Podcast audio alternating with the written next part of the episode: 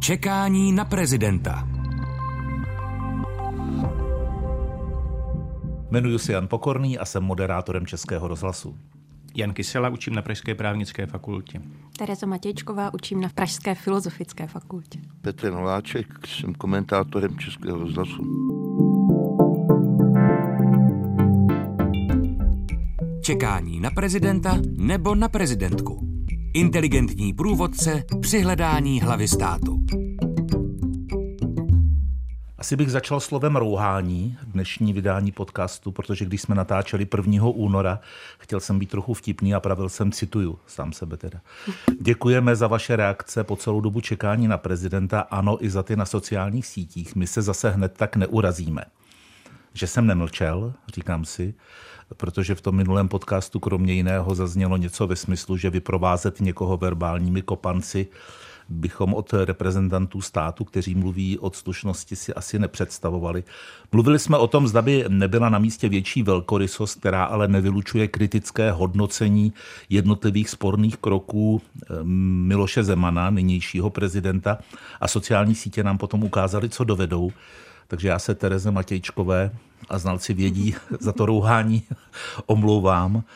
Ale teď vážně, protože se mi dostalo celkem slušného vychování, tak na adresu některých pisatelů neřeknu to, co se mi chce říct, ale na adresu toho, který na sociální síti zveřejnil číslo mobilního telefonu Terezy Matějškové, pronesu jenom, ať jde ten člověk k šípku, anebo se bodnout, anebo, nebo obojí. Tak, omluvám se vám, Terezo Matějčková, za ten začátek, ale mě to fakt naštvalo.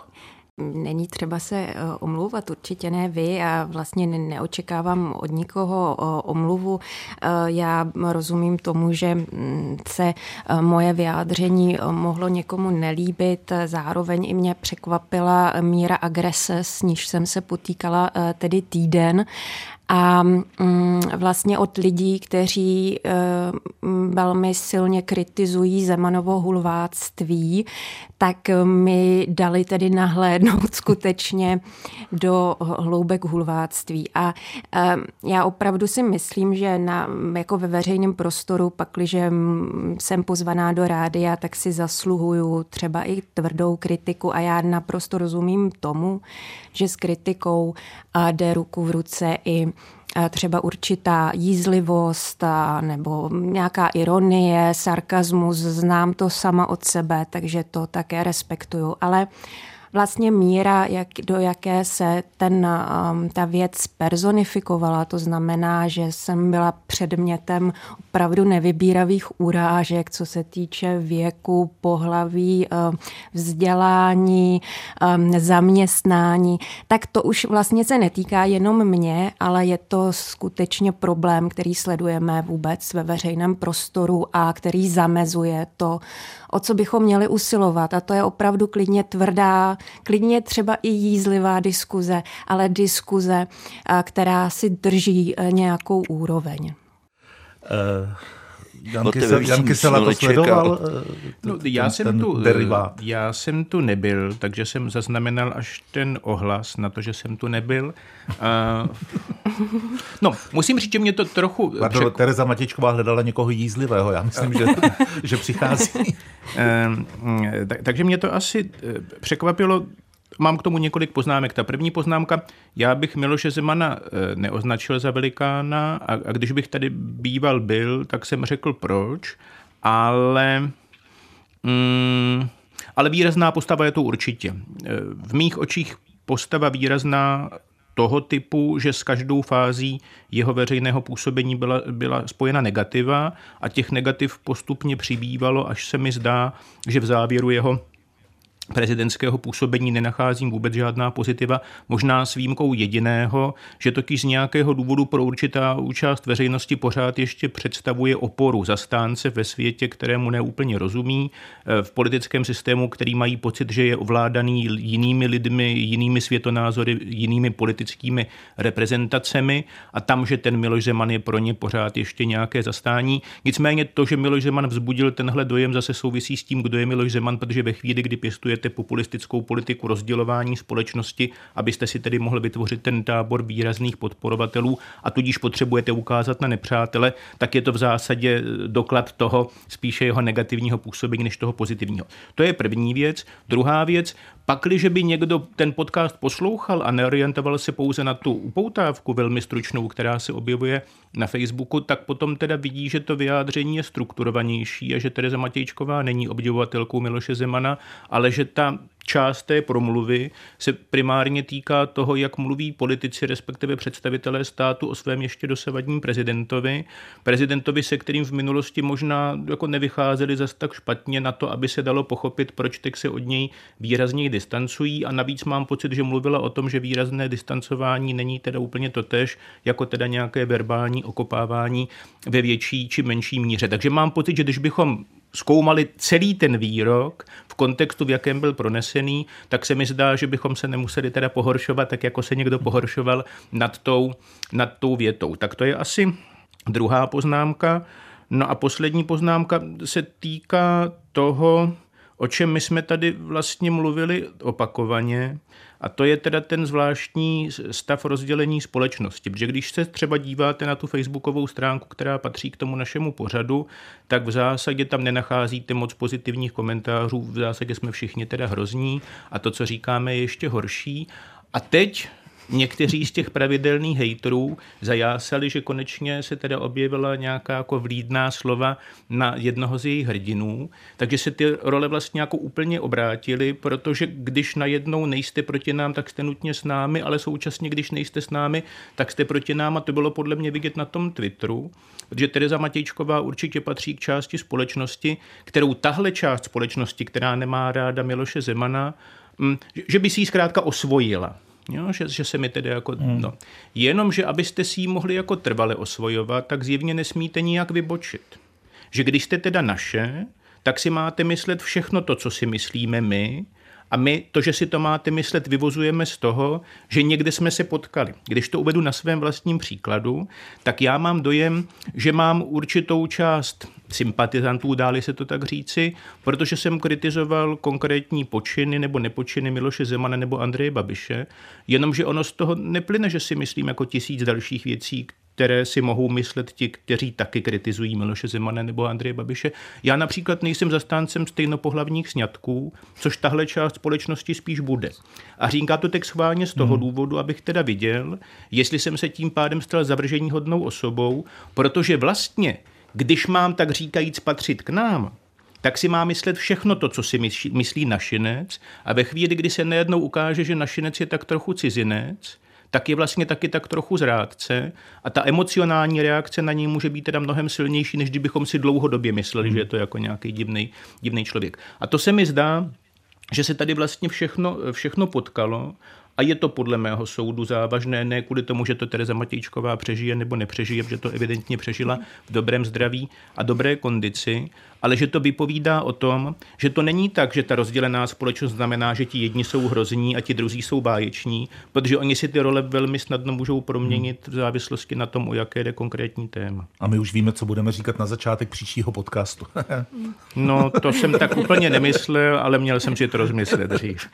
Můžu ještě pár vět jenom k Určitě. tomu. Eh, eh, já moc děkuji za výklad i mých eh, slov Janu Kyselovi. Já jsem si teda všimla, že urazily eh, obě části věty um, rozdílné skupiny. Jedni říkali jasně, eh, Zeman je velikán, ale máme ho kopanci vyprovázet. Druzí říkali, není to velikán, ale klidně jako bychom ho nemuseli vyprovázet. A potom, a, a jako ty kombinace zkrátka byly, byly různé. Já jsem si to teda ještě výjimečně jsem si tento díl pustila, abych teda slyšela, co jsem tam předvedla předvedla tak úplně hrozného. A já jsem řekla velikán v dobrém i ve zlém, to znamená, i to jsem trošku eh, kvalifikovala a měla jsem tím skutečně na mysli to, že tady máme tři lidi, kteří ustavovali polistopadovou politiku. Ono obecně, možná slovo velikán je i v našem českém prostředí trošku směšné. A eh, tak asi jsem měla zvolit jiné slovo, byť si myslím, že i ta kvalifikace v dobrém i, zle, eh, i zlém naznačuje to, že velikán není. Ve skrze dobrý, dobrá postava, velikáni bývají hraniční hmm. osoby, ale asi bych znova toto slovo, jak si nebo až možná už ho vůbec nikdy v souvislosti raději s nikým neužiji.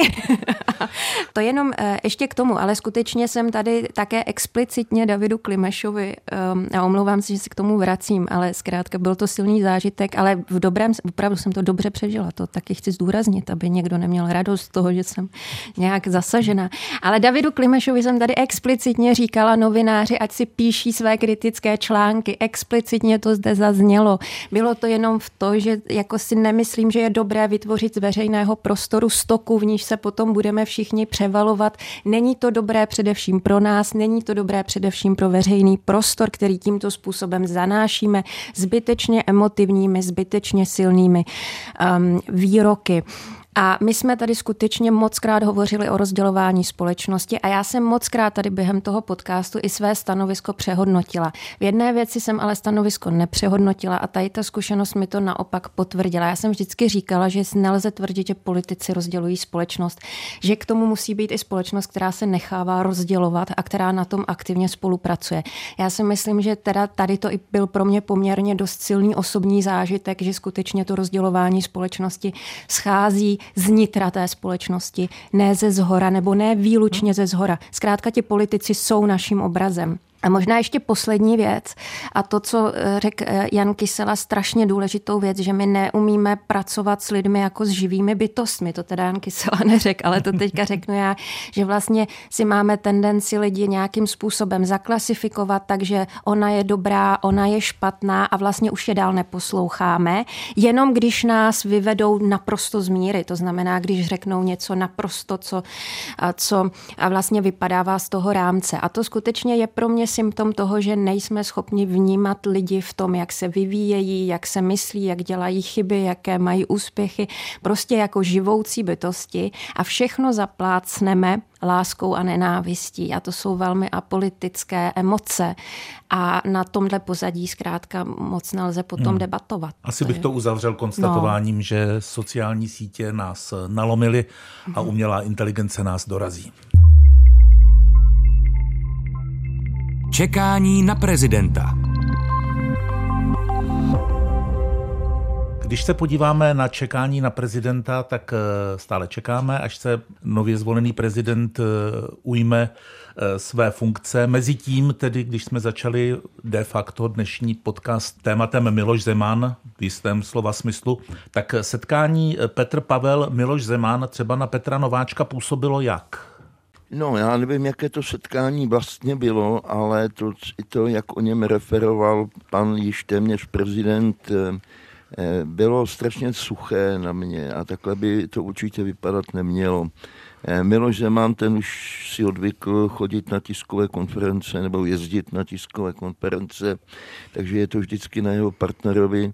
A my bychom strašně podle mě potřebovali, aby ten příští prezident byl kromě jiných vlastností také srdečný člověk, aby v dobách těžkých dovedl k lidem promluvit jaksi lidským jazykem.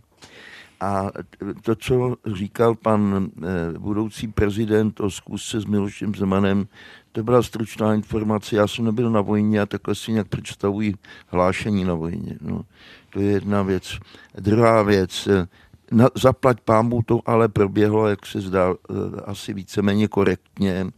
Nevím, jestli u toho byly nějaké špílce Miloše Zemana, protože to mm, on ani se jinak vyjadřovat neumí a já jsem podobný typ, takže mám také často potíže ale eh, v každém případě to nepřekročilo rámec k slušného kontaktu, nenastaly prostě scény, předlány a někde jinde. Prostě myslím hmm. si, že se to vyvíjí zaplať pámbu. Slušně vyvíjí se to slušně, i pokud jde o předávání agendy prezidentské kanceláře. Tam jsem teda čekal obtíže. Nikdo nehrozí nikomu kriminálem, eh, nikdo se zdá nezatajuje pro ty, co přijdou důležité spisy, to už se asi stalo předtím. Prostě myslím si, že je zde slušná šance nastoupit do příštího hmm. prezidentského období s tím, že ne, nebude zatíženo hned od začátku eh, nějakými nemístnými rekriminacemi. No, já souhlasím s tím, že má prezident být vybavený eh, schopností promlouvat lidskou řečí, že má vykazovat empatii. Otázka je, jestli tenhle typ tiskové konference informující o tom, co jsme si za zavřenými dveřmi řekli mezi čtyřma očima a teď já vám do určité míry zprostředkuju to, co vám zprostředkovat můžu, aniž bych se dotkl toho partnera v hovoru, tak jestli tenhle typ tiskové konference je právě ta platforma, abych používal toho empatického jazyka a mobilizoval lidi k nějaké emoci, to bych si myslel, že spíš bude jiný typ projevu před parlamentními komorami eh, lednový, ten první leden, pak, když se ten novoroční projev vrátí od toho bizarního vánočního poselství, tak tam ve chvíli, když by to mělo být suché a faktografické, což je ale popravdě řečeno to, co hodně dělal Miloš Zeman, tak to si myslím, že je vlastně jako minutí se s tím, s tím žánrem. Mě na tom asi nejvíc zaujalo to jádro eh, sdělení Miloše Zemana eh, k tomu, co obnáší prezidentský úděl, jak už předem bylo avizováno, že o tom nově zvoleného prezidenta hodlá poučit. A tady se to v zásadě koncentrovalo do takové jako základní teze, do základního dilematu, kterému zřejmě Miloš Zeman čelil, přičemž si ho ale podle mě spíš teda falešně vytvořila. To bylo dilema, jestli na jedné straně mám být v zásadě vykonavatelem, dokonce možná mechanickým, ne tupým vykonavatelem toho, co chce vláda a parlament, a nebo, a to je protipol, na druhé straně jsem teda ten, kdo provozuje nějakou volnou politiku, což ale v tom podání Miloše Zemana se hodně blížilo něčemu, o čem se někdy mluví v politologii komparativně jako takovém jako sultanistickém stylu, kde v zásadě nejvyšší hodnotou výkonu moci je své vole toho držitele té moci, který rozhodně nevnímá, že je nějak omezený výslovnými pravidly, implicitními pravidly, jinými institucemi a tak dál. No a mně připadá, že tahle dichotomie, tohle dilema je skutečně falešné, protože když se podíváte na to, jak fungovali předchozí prezidenti, když se podíváte na to, jak jak je koncipována role prezidenta republiky v našem ústavním systému. A i když se podíváte na to, jak fungují hlavy státu v jiných ústavních systémech, tak to prostě není tak, že buď nemám vůbec žádnou vůli a dělám cokoliv mě vzkáže premiér, že mám udělat, anebo naopak si počínám zcela teda nekontrolovaně a své volně. Takže pokud to takhle vnímal Miloš Zeman tak je to teda dalším dokladem toho, že ne úplně přesně porozuměl tomu soukolí, ve kterém se ocitá. A já jsem teda naplněný nadějí, eh, že tohohle vzkazu, z tohohle jako líčení toho prezidentského údělu si neodnese nově zvolený prezident poučení, že nechceli být tupým vykonavatelem, tak hold nutně musí být sultánem, protože se mi zdá, že to, co má dělat, je, že se vejde do ústavy a když se vejde do ústavy a bude v zásadě těm ústavně skladným prezidentem na rozdíl od toho ústavně neskladného Miloše Zemana, tak to rozhodně teda tupé vykonávání pokynů z podhradí neznamená. Hmm. Udělal bych jenom jednu poznámku k té empatii. Já myslím, že to v těch lánech empatické bylo. Pokud jsou novináři svým způsobem zástupci veřejnosti, tak uh, oni je vzali dovnitř tentokrát. Tak uh, za to děkujeme, prý tam byly i teplé nápoje, takže nemuseli stát na té proslulé křižovatce před uh, tou bránou. Její číslo už si nepamatuju. Tereza hmm. Matějčková a setkání zvoleného a stávajícího prezidenta. No, já k tomu mám jenom krátkou poznámku. Na to skutečně po uh, vyhlášení výsledků uh, voleb uh, a ty následující dny vypadaly tak trošku dramaticky. Ty vyjád, ta vyjádření byla dramatická a zdá se mi, že tato schůzka proběhla standardně, klidně a bez jakýchkoliv excesů um, od kohokoliv, takže mm, myslím si, že to mm, působilo zkrátka slibně a opět znovu sklidněně. No vy jste o tom už možná mluvili, ale já jsem neposlouchal celý ten pořad, zaměřil jsem se jenom no. na Velikána a jeho kontext. Mm, to jsem tak... chtěl říct, dřív se jim říkalo titáni taky. No, ale jde, jde o to, že když řeknete titán, tak to podle mě je v češtině bezpřísudkové. Když řeknete velikán, tak je tam podle mě bez dalšího pozitivní hmm. asociace a to, že řeknete v dobrém, ale v dobrém i zlém jenom, že když se podíváte na ten vypíchnutý citát, eh, tak prostě to, co se vám nehodí, eh, tak, eh, škrtněte. tak, tak škrtnete. Jo? Takže asi byste neřekla o Josefu Stalinovi, že ho považujete za velikána sovětských a ruských dějin, zatímco mnozí lidé v Sovětském svazu, respektive v Rusku ho považují za velikána, protože je to prostě eh, borec. Jo? Ale to je... Co to je žena, kdyby byla velikánka? Tak by to byla borka, borkyně. Ale ne, nechcete tohle kolečko velikánské uzavřít? No, eh, ono ještě k těm velikánům, jo. ještě, že to tady nikdo nemoderuje. Co bychom dostali u osobnosti třeba. No, ale já jsem každopádně chtěl říct něco, něco jiného, že vlastně tím, že jsem neslyšel to, o čem všem jste mluvili, tak nevím, jestli jste se, jste se tohohle dotýkali, že je tady vlastně dost překvapivé, možná dokonce víc než dost překvapivé, to, že to období před nástupem které já jsem popravdě řečeno teda asi v minulosti vůbec nevnímal jako nějak významné, tak je tady naplněné ohromným hmm. množstvím aktivity, očekáváním, spoustou různých rozhovorů. Když bychom byli v tom režimu nepřímé volby, tak možná se ani nedá očekávat nějaký jako zvýšený zájem veřejnosti, nevím.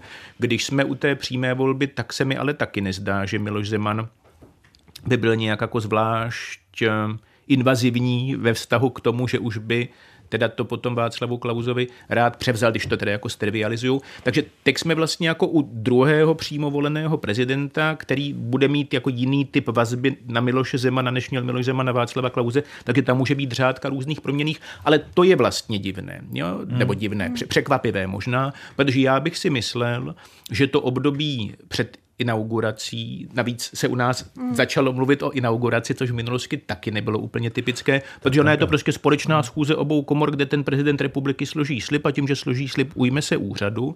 Zatímco tím, že my používáme tu terminologii, která pochází z těch Spojených států, tak zase trošku teda jako umocňujeme ten dojem, že teď začíná nějaká nová éra, jako nemusí být Eiji, teda Meiji nebo Showa nebo něco takového, jako je to v kontextu těch japonských, eh, japonských dějin, takže nemusíme čekat zářící mír mír nebo něco na ten způsob, ale, ale umocňujete to, že se něco stane.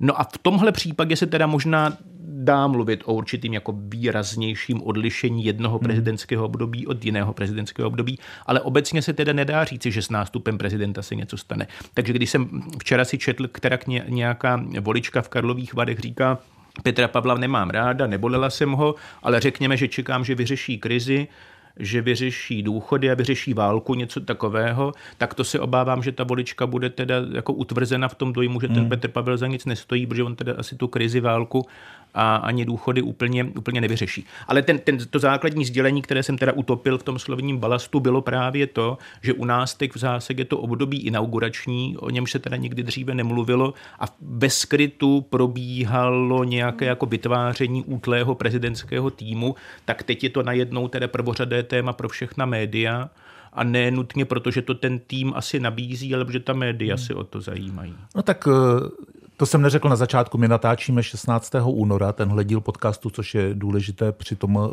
následném poslechu.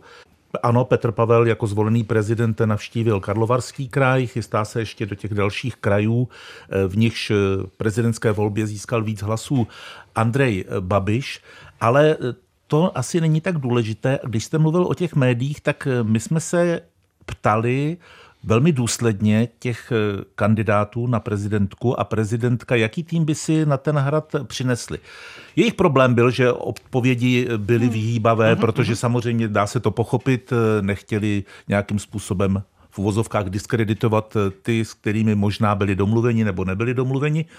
A ihle teď se ukazuje, že jméno Petr Kolář vlastně bude doprovázet i tohle období, než se hmm Petr Pavel tedy ujme své funkce a že na to ten tým Petra Pavla pravděpodobně nebyl úplně připravený. Petr Kolář, ano, on poskytuje rozhovory, on vysvětluje svoje angažmá, i když jsou tam ještě místa, která by asi pro svůj klid měl dopovědět. Dodejme, že je to člověk s bohatou diplomatickou minulostí, eh, takže se dá očekávat, že i to, co mu někdo vyčítá, že nějakou tu eh, vysokou prověrku eh, je schopen, je schopen získat, pokud ji stále ještě nemá, nevím přesně, jaké tam jsou lůty.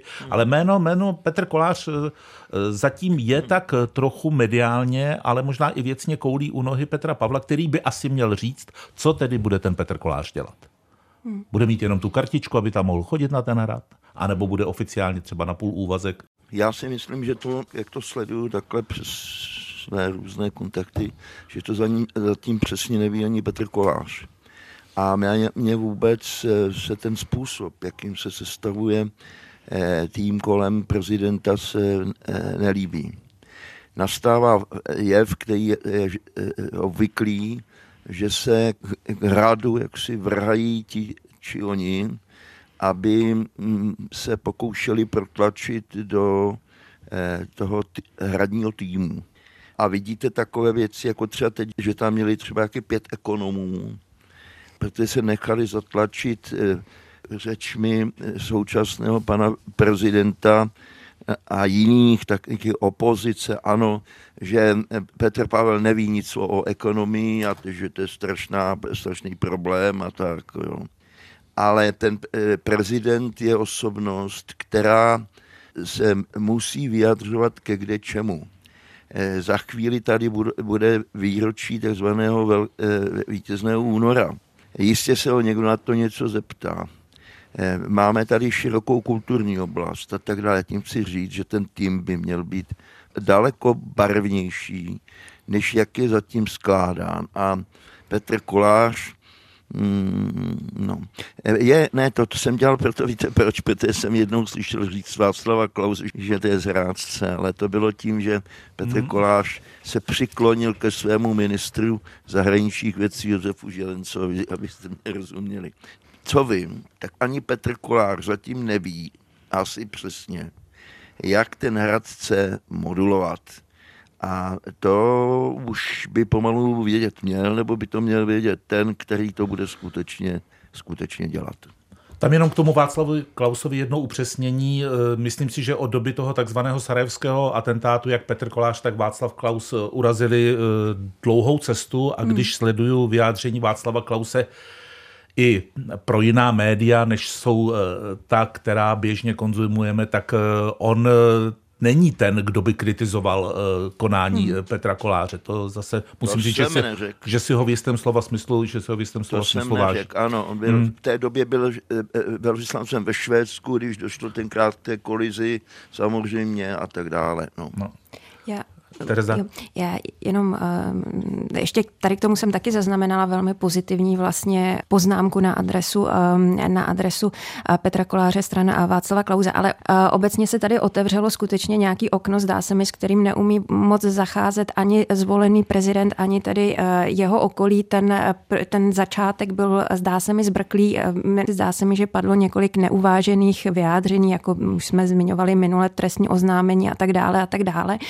Ale míra aktivity Petra Koláře v médiích poté, tedy co byl eh, zvolen Petr Pavel, je taky eh, výrazná a je jako nevyvážená, jo? protože na jednu stranu řekne, že bude skutečně v pozadí, na druhou stranu, že bude, mít, bude chtít mít nějakou kartičku. Eh, občas už reaguje poněkud podrážděně na otázky s, mm, ve vztahu k té americké lobistické společnosti, pro níž pracuje. A zároveň, já si myslím, jenom jedna poznámka ještě k tomu, že prezidentství Petra Pavla bude vždycky utvářeno tím, kdo předcházel v dobrém i ve zlém. Eh, to znamená, eh, že on bude skutečně, eh, může profitovat z toho, že Miloš Zeman podle mě nebyl dobrý prezident a to znamená, že když bude, výborně děkuju, že, že když Posluchači nezaznamenali se, tohle. Podařilo no. se, jo, jo, byl jsem. Jan Kysela si ve svém poznámkovém lístku odškrtl jeden bod nebo přeškrtl dokonce. že, takže už když bude standardně plnit svoji funkci, nebude mluvit třeba vulgárně, tak mu budeme velmi vděční a zavázaní. Na druhou stranu nebude nastupovat v žádném vzduchoprázdnu a my máme zkušenosti s spolupracovníky Miloše Zemana. A tým Petra Pavla s touto nedůvěrou ve společnosti musí pracovat a musí být střícná hmm. vůči té nedůvěře a nemůže to vlastně nějak nějakým způsobem tak odmávnout, no uvidíte, přeberte si to.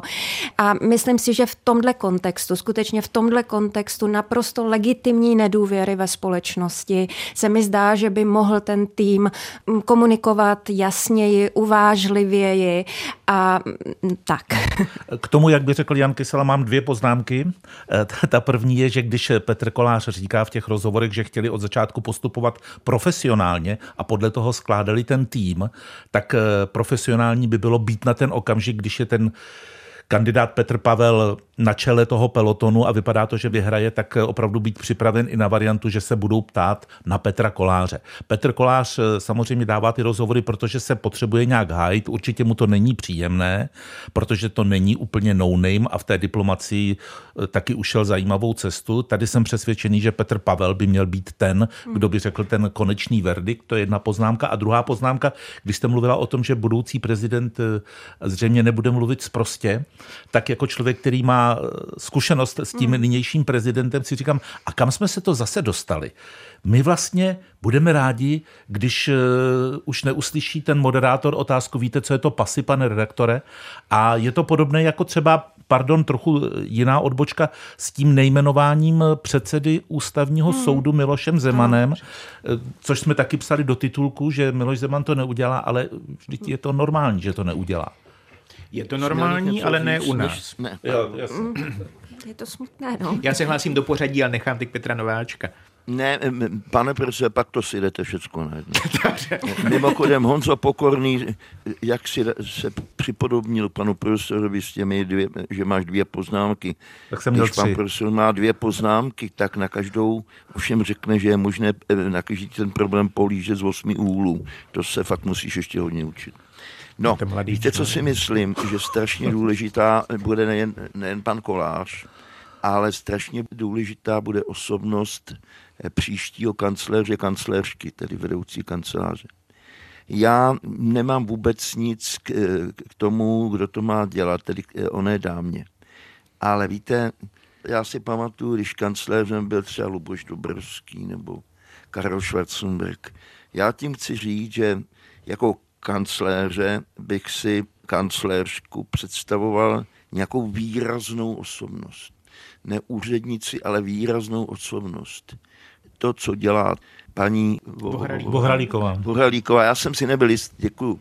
Tak to jistě bezvadný, znají ze Senátu a tak dále. Ale to je přece jenom víceméně funkce úřední. A my, my, to, my to tak měli v historii. Že jo? Měli jsme kancléře třeba smutného. Že jo? Prostě vždycky to byly za Masaryka, za, za Beneše, to byly nějaké osobnosti. I za Havla to byly nějaké osobnosti. A já si myslím, že škoda, Eh, kdybychom od této tradice ustoupili. Děkuji, pane Prse, teď už můžete jenom Děkuji, děkuji. Já začnu teda eh, od konce, to jsem eh, původně ani nezamýšlel. K paní kancléřce, když bychom se dívali do jejího životopisu, tak ona jako není úplně čistá úřednice, ne, že by nezastávala řadu úřednických pozic, ale řada z těch úřednických pozic byla hraniční ve srovnání s pozicemi manažerskými a popravdě řečeno zdá se mi, že vždycky měla dost výrazný přesah mimo předmět té své vlastní vlastní působnosti třeba do sféry kultury, protože jestli jsem to teda dobře pochopil, tak ona třeba byla součástí nějakého boardu, který se účastnil výběru projektu na novou budovu Filharmonie, jako příkladu. Takže jako rozhodně to není eh, klotový rukáv, pakliže bychom klotový rukáv chápali v pejorativním slova smyslu. To je jako první pocit, druhý pocit. Mm, Otázka je, kde jsou ti lidé, o kterých Petr Nováček mluví? Kde je teda dnes Luboš Dobrovský, Karel Schwarzenberg, respektive kdo, kdo jsou ti hmm. nástupci Luboše Dobrovského, Karla Schwarzenberga, ale patrně i Ivo Maté? Jo, takže kdo by to vlastně měl, kdo by to vlastně měl být, tak to, to je to jedno. Ale já jsem původně chtěl eh, se zmínit stručně k Petru Kolářovi. Já to teda nemám domyšlené, jenom přemýšlím o tom, proč to vadí. To vysvětlení Terezy Matějčkové je, myslím, velmi přesvědčivé. Vadí to právě, protože máme teda divnou, v podstatě negativní zkušenost s tím stávajícím ansámblem, ale jde o to, mm, s kým to je vlastně zkušenost. Hmm. Takže asi se dá říci, že nám vadí Martin Nejedlý a přemýšlíme o tom, jestli Petr Kolář nemůže být Martin Nejedlý. No ale teď jde o to, v jaké míře je to vlastně jako srovnatelné. srovnatelné. Jo? Tak na Martinu Nejedlem nám vadilo mimo jiné to, že nekomunikuje s médií. Já jsem vlastně v poslední době zaznamenal rozhovor se seznamem zprávy, který byl velmi zajímavý, ale skorem bych si řekl, že když bych hledal nějaký jiný, že ho nemusím vůbec najít. Zatímco Petr Kolář komunikuje s médií, to je první rozdíl. Může nám vadit, že nekomunikuje, může nám vadit, že komunikuje. Otázka, jestli nám teda má vadit obojí. Druhá věc, co nám teda vadila, že má Martin Nejedlý opulentní kancelář na hradě, aniž by měl s kanceláří prezidenta republiky jakýkoliv hmm. smluvní vztah, jestli jsem to dobře pochopil, podle mě jako nikdy žádný neměl. A že má nebo měl tak, diplomatický je, pas. je to klíčový poradce, na kterého vlastně nemáme žádné páky, nic o něm nevíme. Navzdory tomu, že nemá vůbec žádné smluvní, služební, žádné jiné ukotvení ke státu, má diplomatický pás. Měl, má, měl. Nebo měl diplomatický pás. Má minulost, kterou považuje let kdo za pochybnou, k níž on se nikdy nevyjádřil v tom smyslu, že by ji rozkryl. To je to podnikání v Rusku, respektive vazby na Rusko. To je teda ten vztah třeba k prezidentu Putinovi. No a když bych jako pokračoval ve výčtu těchto těch charakteristik nebo pochybností nebo otazníků, tak jde o to, které jsou teda jako přenositelné na Petra Koláře, který teda patrně teda nehodlá mít na hradě kancelář, není úplně teda fanouškem prezidenta Putina, neusiluje o diplomatický pas, tak co, co přesně nám na něm vadí aby se to dalo vyřešit. K tomu vlastně směřuju. Jo? Protože pokud by to řešení mělo spočívat v tom, že Petr Kolář se už nesmí stýkat s Petrem Pavlem v žádném ohledu, aby nebyl v podezření jeden, že ovlivňuje toho druhého, hmm. tak to nevím, jestli je úplně legitimní požadavek. Pokud by ten požadavek byl, že když už Petr Kolář má nějaký vztah k Petru Pavlovi, tak ho musí nutně institucionalizovat v tom smyslu, že musí opustit svoji dosavadní pracovní pozici a nechat se zaměstnat na hradě, jinak, že to není únosné jasné, tak se mi zdá, že o to nestojí ani Petr Kolář a patrně o to nestojí ani prezident, že když by o to ten prezident stál, tak Petr Kolář možná o něčem takovém bude přemýšlet.